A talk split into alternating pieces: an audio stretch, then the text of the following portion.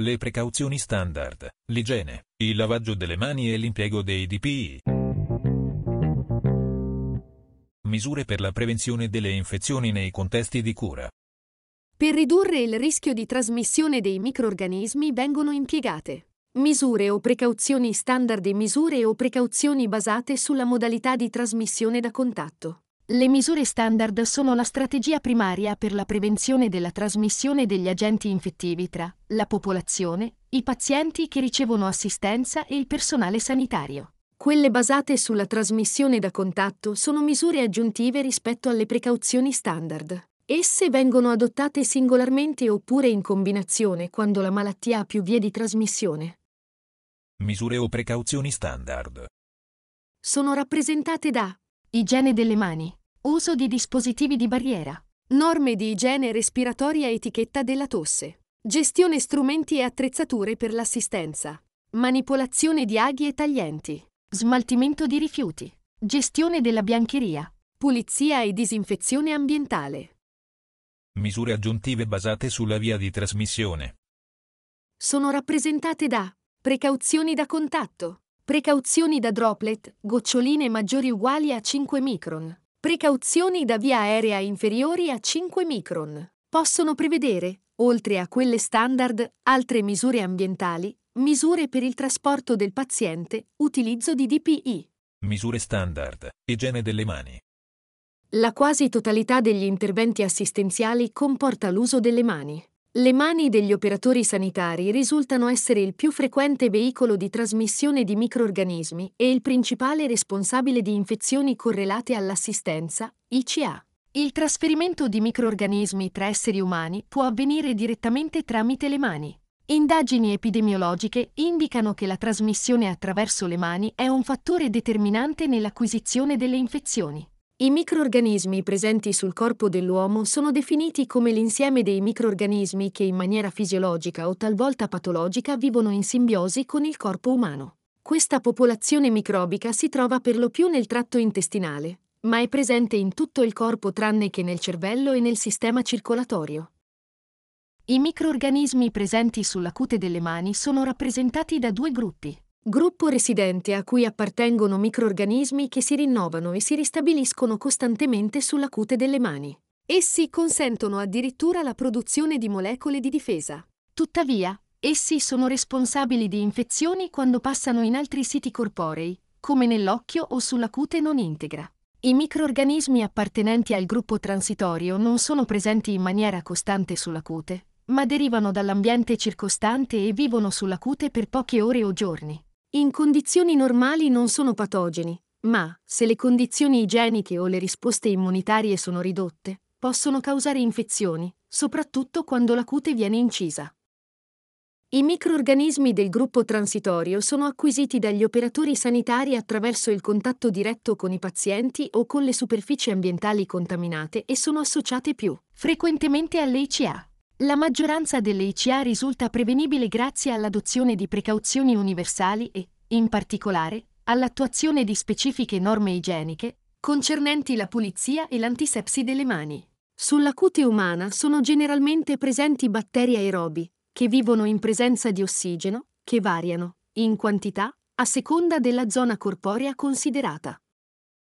I fattori che possono condizionare la capacità di sopravvivenza dei microorganismi sulle superfici sono caratteristiche biologiche del microorganismo. Carica batterica. È stato dimostrato che cariche batteriche elevate sono associate a una maggiore quantità e persistenza di microorganismi. Temperatura e umidità. Basse temperature, 4-6 gradi centigradi e tasso di umidità dell'aria a 70% favoriscono la persistenza su superfici mentre altri sopravvivono in luoghi a bassa umidità. Presenza di materiale organico, la presenza di sangue, secrezioni respiratorie o altri fluidi corporei è associata a maggiore persistenza di microorganismi sulle superfici.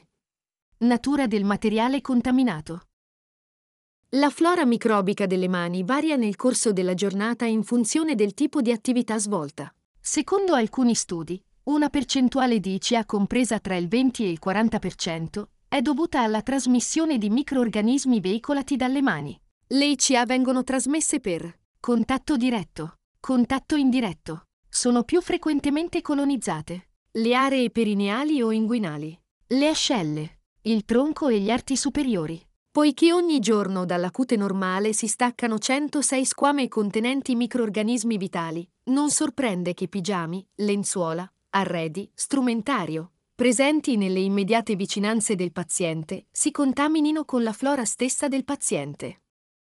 Le linee guida V 2009, 2 Epic 3, 2014 raccomandano le seguenti attenzioni per mantenere le mani in uno stato igienico ottimale. Rimuovere gioielli da polso e da mano poiché trattengono sporco e microorganismi. Indossare indumenti a maniche corte quando si eroga assistenza al paziente per evitare la contaminazione della divisa, qualora avesse le maniche lunghe. In caso sia necessario proteggere le braccia, usare manicotti monouso o sovracamici a maniche lunghe con polsino, monouso. Tenere le unghie corte, pulite senza smalto. Coprire eventuali tagli o abrasioni con medicazioni impermeabili. Indicazioni per l'igiene delle mani. Le mani vanno lavate con acqua e sapone quando sono visibilmente sporche o contaminate con sangue o altri liquidi corporei o dopo aver utilizzato la toilette. Il lavaggio delle mani con acqua e sapone è da preferirsi quando vi è il sospetto o la conferma di esposizione a patogeni che possono potenzialmente assumere forma di spore, inclusi focolai di infezione da Clostridium difficile.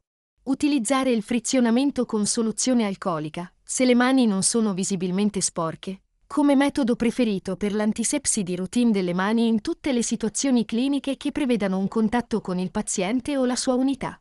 In particolare, effettuare l'igiene delle mani, frizionamento con soluzione alcolica, prima e dopo il contatto con il paziente, prima di utilizzare un dispositivo invasivo per l'assistenza al paziente, indipendentemente dal fatto che vengano usati i guanti o meno, dopo il contatto con liquidi corporei o secrezioni, mucose, cute non integra o medicazioni differite spostandosi da una parte del corpo contaminata ad un'altra parte del corpo sul medesimo paziente e dopo il contatto con superfici o oggetti, inclusi dispositivi medici, posti nelle immediate vicinanze del paziente. Dopo la rimozione dei guanti sterili e non sterili. Prima della manipolazione di farmaci o per preparare il cibo.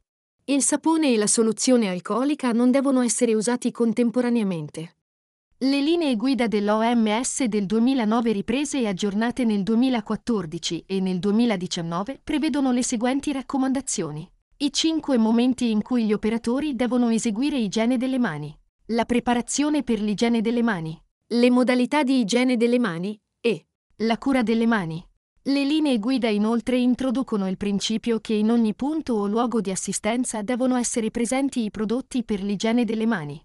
I cinque momenti di igiene delle mani attraverso il lavaggio o la frizione hanno lo scopo di interrompere la catena di trasmissione dei microorganismi e sono prima del contatto con la persona assistita, prima di una procedura o attività che prevede il contatto con mucose, con cute non integra, con dispositivi medici, la preparazione del cibo, la medicazione o set di drenaggio. Dopo l'esposizione a liquidi biologici, come ad esempio la manipolazione di rifiuti, la pulizia di materiali o aree contaminate. Dopo il contatto con il paziente in caso di attività assistenziali sullo stesso, quando ci si sposta da un sito corporeo contaminato ad uno pulito. Dopo il contatto con l'ambiente circostante.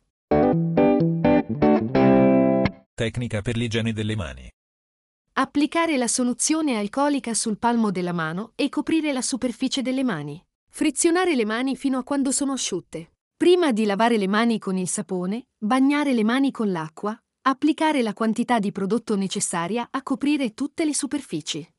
Risciacquare le mani con l'acqua e asciugarle accuratamente con una salvietta monouso. Utilizzare acqua pulita e corrente se possibile. Evitare di usare acqua calda poiché ripetute esposizioni possono aumentare il rischio di dermatiti. Utilizzare la salvietta monouso per chiudere il rubinetto. Asciugare le mani accuratamente utilizzando salviette in carta monouso, evitando di contaminarle nuovamente. Garantire che le salviette non vengano utilizzate più volte o da più persone. Impiego dei dispositivi di protezione individuale, DPI.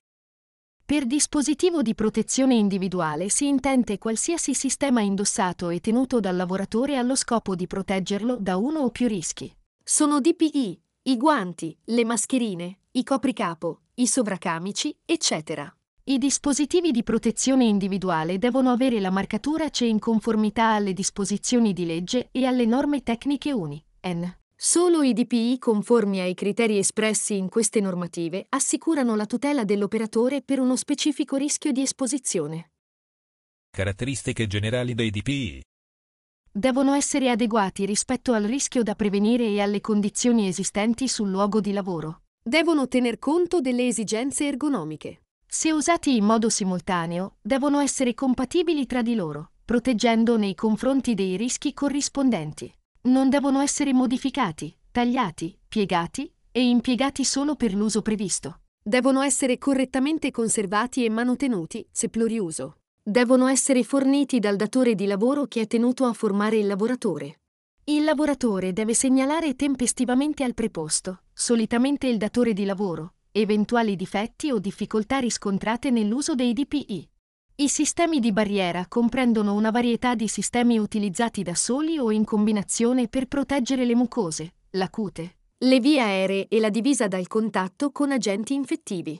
La scelta del sistema barriera è basata sul tipo di contatto con il paziente e sulla possibile modalità di trasmissione.